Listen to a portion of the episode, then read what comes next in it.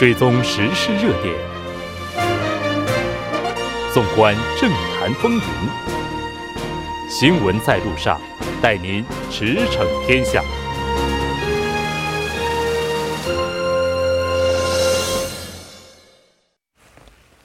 了解最新热点焦点，锁定调频一零点三新闻在路上。在接下来的半个小时，将为您带来此时此刻主要新闻聚焦分析以及数据有话说。广告过后马上回来。您的参与，我们的动力。参与我们的节目，您可以通过手机短信的方式发送短信至井号幺零幺三。每条短信收取五十韩元的通信费用，您也可以登录我们的官网 tbs 点首尔点 kr 收听更多回放。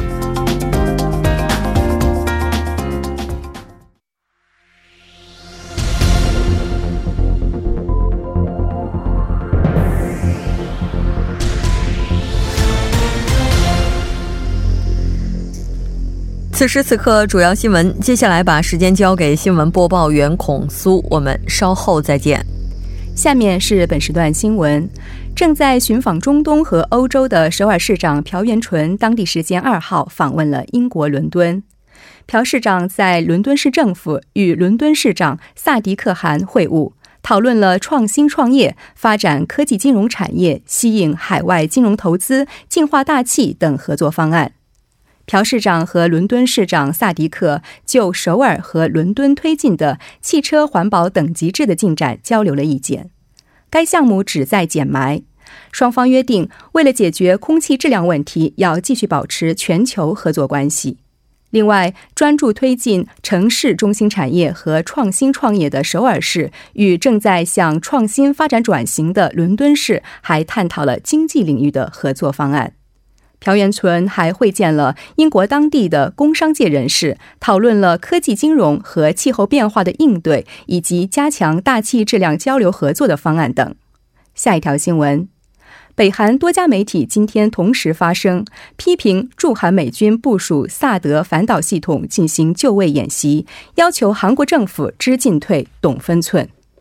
某北韩媒体发文称，日前平泽美军基地的末段高空区域防御系统模拟弹装载演习，这是破坏韩半岛来之不易的和平氛围的军事挑衅，是公然针对北韩进行威吓恐吓。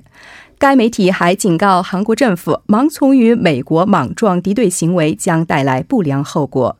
另一家北韩外宣网称，美国的军事施压日趋露骨，激起全民族和国际社会公愤。此次演习还威胁到周边国家。下一条新闻，在华访问韩国的最大门户网站 Naver 的博客和第二大门户 Dom 网站仍然无法打开网页，只能通过 VPN 软件跳墙访问，且网速很慢。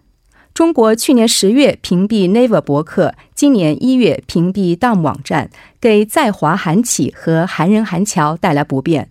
韩国政府通过各种渠道要求中方对封网做法给出解释，并予以纠正，但中方并无反应。某消息人士称，上述网站可能被列入敏感境外网站，似乎对韩屏蔽尤为严格。下一条新闻。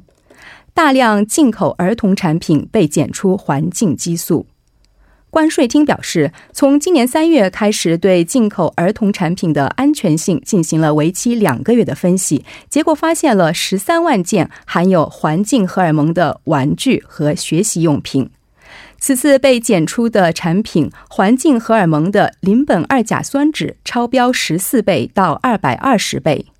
邻苯二甲酸酯是一种与人体激素结构类似的环境激素，接触皮肤或口服可诱发过敏性皮炎等疾病。关税厅方面表示，将与相关部门密切配合，根据相关法律法规，对查出的产品采取退货、销毁等措施。下一条新闻。后天是韩国的儿童节，首尔各地将举行丰富多彩的庆祝活动。明天至本月六号，儿童大公园将举行首尔童话庆典。后天，儿童大公园从十字路口开始双向六车道实施管制，举行粉刷地面和游行等活动。后天在宝莱梅公园、空军总部、铜雀消防署等七个机构将举办游乐场活动，游客可观看军乐队演出，体验消防员生活。此外，在首尔植物园、蝴蝶园等地也举办各种儿童节活动。以上就是本时段新闻。接下来马上为您带来我们今天这一时段的聚焦分析。据报道，美国对北政策特别代表比根在下周八号到十后十号访韩的这个行程已经进入了最终的调整阶段。就相关话题，马上连线韩国外国语大学国际地域大学院中国学科的主任教授康俊荣进行了解。康教授，你好。哎，你好。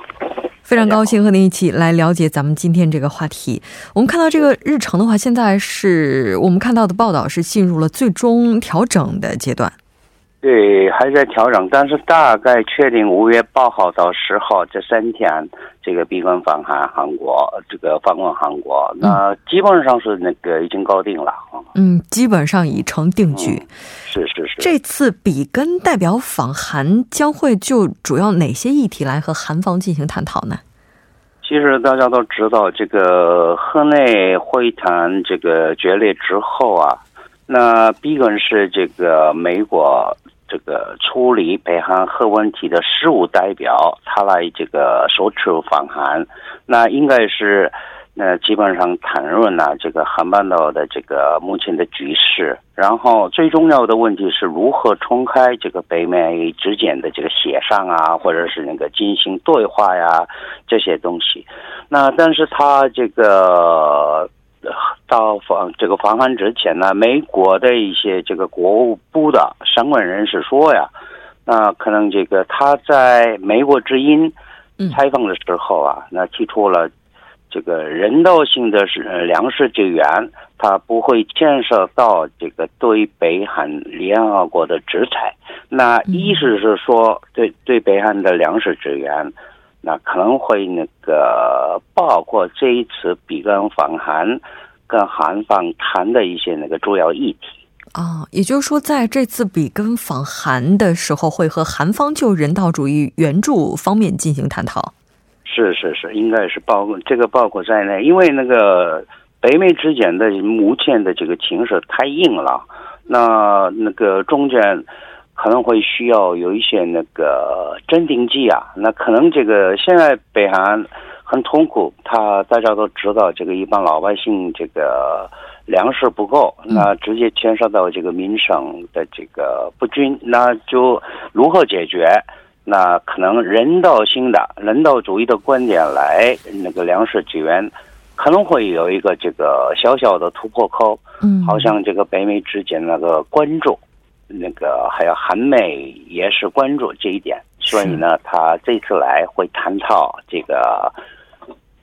粮食资源问题是的，我们看到北韩方面也是为了促进粮食增产，现在在国内也是大肆的呼吁去进一步的开垦荒地，就开垦耕地，包括促进增产，就是号召群众就更多的去栽栽种这些粮食，也就意味着目前。在北韩，现在粮食问题确实已经是成为了一个非常重要的问题了。是是是。韩国韩半岛外交部的这个半岛和平交涉本部长，其实已经提前和比根进行了一些在线的协商。是是是。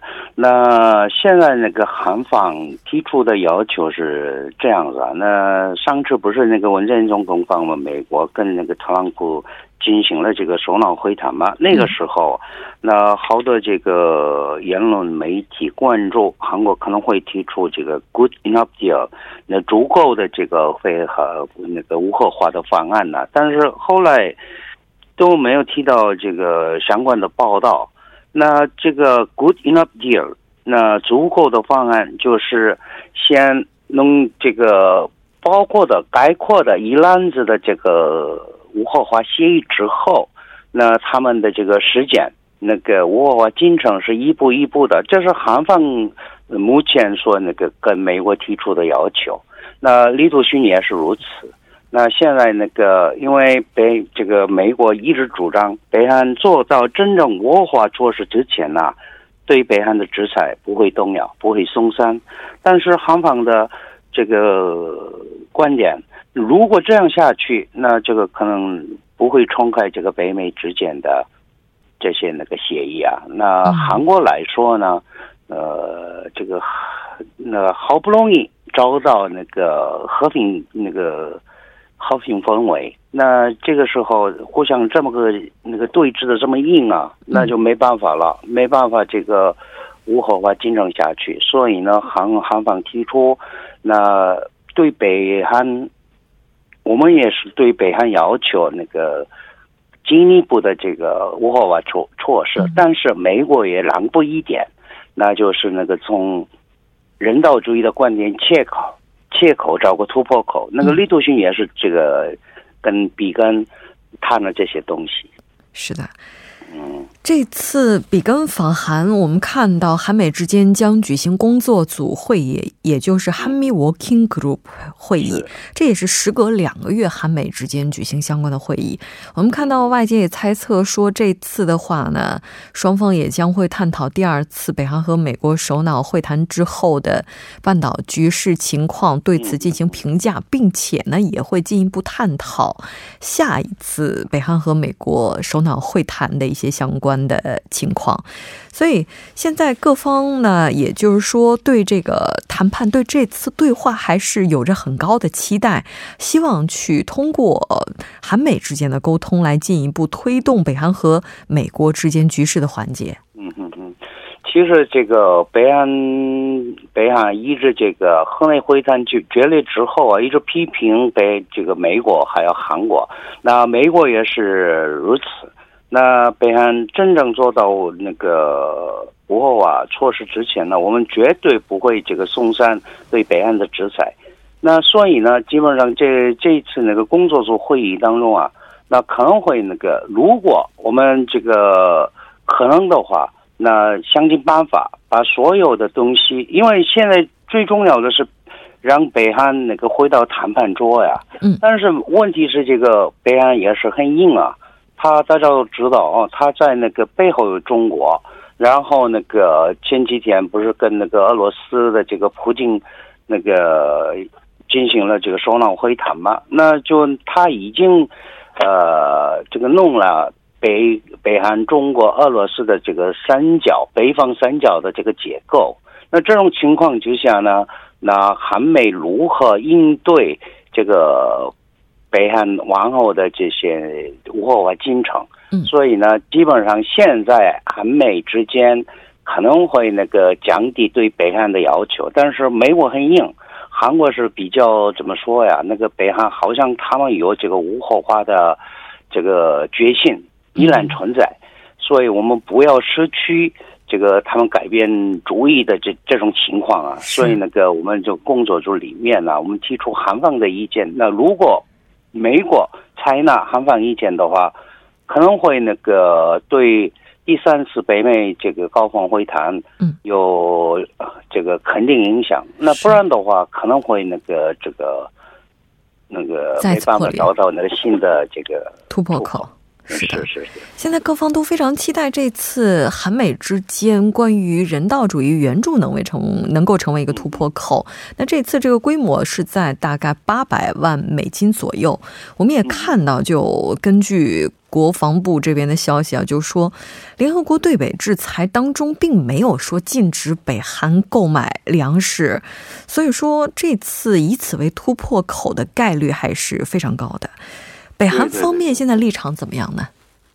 北韩呢，他都没有那个提直接的那个提到这些相关问题。但是这个联合国呀，原来划定今年这个对北韩的粮食资金呢，食粮这个援助资金大概一亿一千一百万美元。但是美国一直强调，如果这些钱那不投入到这个核核核武开发。他可能自己会那个充当，但是他还是在那个开发核武啊，还是维持这个核设施啊，还还是还是那个进行他们这个没有放弃这个契合的，没有那个无核化的这些念头，所以呢，很多国家呢还是那个想想办法，比如说韩国这个八百万呢，俄罗斯也是提出了这个四百万美元的这个基金，那应该是这些钱来动这个北岸的心啊，好多国家可能会那个对北岸的援助有这个办法，那。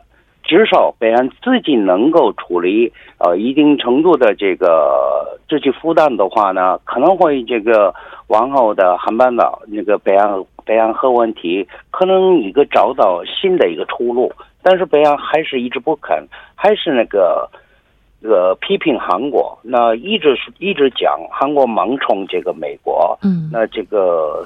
后果是不堪设想，是的，一直威胁我们。那是这样这样下去的话，就恐怕没办法了。是的，在今天上午的时候，康京和外长呢也是对半岛局势举行了发布会，这情况怎么样呢？嗯，那就他提出了这个三点。那第一个就是强调，那北美之间确实需要这个包括性的、那个概括性的这个契合。协议，然后确定时间表，这是非常需要的。那但是目前北韩还没决定的样子，所以呢，这个这一点先那个北美之间一定要互相让步一点，那这个做到这些那个概括性的呃合议协议，那才有那个无核化。开始会议进程。那第二个有有些有些这个，因为康外长外长呢，在在那个外星记者俱乐部会见的时候，那个提出这些意见。那有些人问。那个南北韩关系最近看起来不太理想，您对这个有什么看法？他是怎么说呢？因为北韩还是这个还没决定如何应对这个美国的这些措施。嗯，那北韩一旦这个决定，呃，应对方案之后呢，可能他们会回到这个谈判桌。那个韩国是这么个希望的。还有一点问题就是人权问题。那大家都知道，这个人权问题是这个非常重要的一个这个国际问题。但是，呃，康金尔讲，那现在提出对北韩的这个人权问题是时机不太成熟。现在我们集中在那个如何重开这个核协议，这是一个非常重要。那大概这些内容是的。时间关系，非常感谢康教授，我们下期再见。好，再见。接下来关注一下这一时段的路况、交通以及气象信息。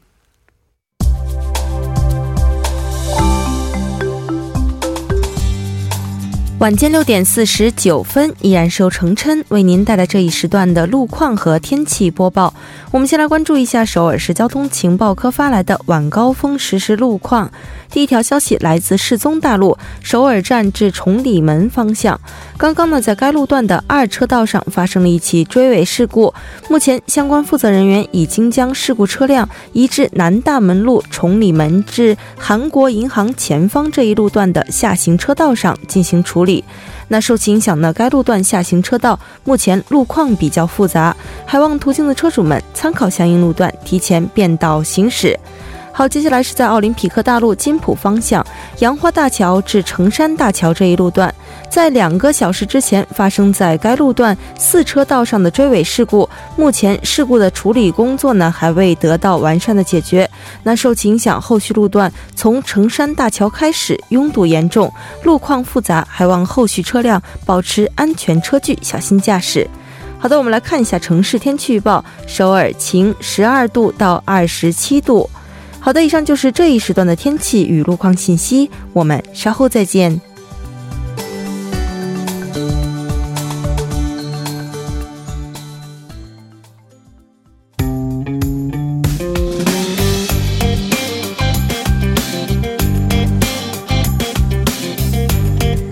纵览大数据，解读新趋势，数据有话说。接下来马上请出我们今天的栏目嘉宾金勇，金勇你好。好，大家好，主持人好，非常高兴和您一起来了解今天的数据有话说。依然是先来看一下今天您带来这个主题是什么？嗯，今天这个数据呢是跟这个文在寅总统哈现在上台之后两年的在各个方面的一些领域的一些应该算成绩单的这样的一个一个数据。嗯，是的。嗯，我们说文政府文总统当时在大选的时候是玫瑰大选哈，又到了新一年的玫瑰季，这个时候差不多也是对它进行盘点的一个节点了。我们来看一下具体的数据情况。嗯，呃，这次呢是韩国的这个盖普勒哈，他在三号出出了一个报道，说上月三十号和这个月的二号两天呢，针对全国的一千零四名成年男女哈，针对文在寅政府上台两年的这个呃，在各个领域哈，包括了呃经济呀。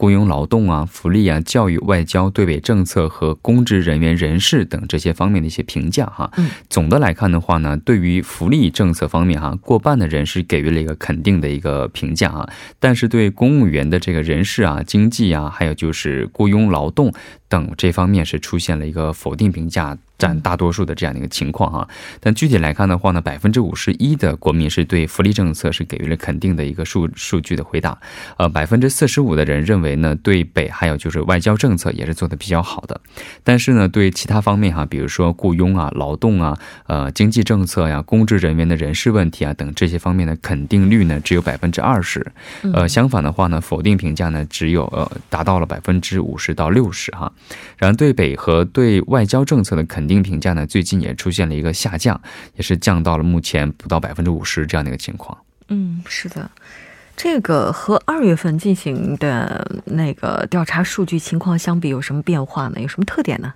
嗯，呃，和去呃今年二月份哈末的时候呢，也做了一个相关的调查，跟那个时候相比的话呢，肯定评价呢，比如说在北韩方面呢，是肯定评价从百分之九五十九降到了百分之四十五，然后呢，外交的肯定评价呢，是从百分之五十二降到了百分之四十五，下降的幅度应该算是非常大了哈。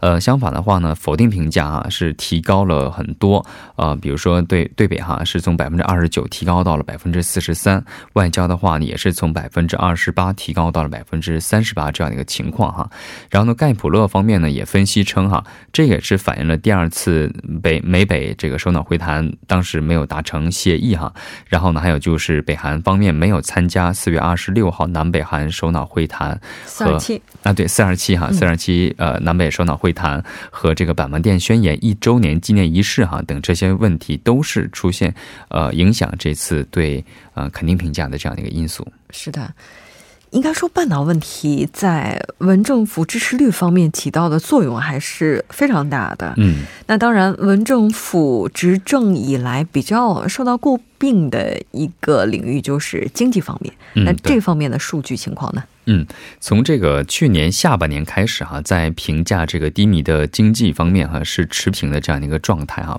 都是百分之二十三，呃，公务人员的方人事方面的问题呢，也是在百分之二十六这样的一个固定的。这样的一个情况哈，但是呢，在这些领域的否定率呢是出现了一个小幅的增加，呃，在雇佣劳动方面哈，呃，与二月份相比的话呢，肯定率呢是增加了三个百分点，否定率呢是减少了五个百分点。然后呢，在这个七个领域当中哈，应该算是唯一一个呈现出小幅改善的这样的一个嗯一个情况哈。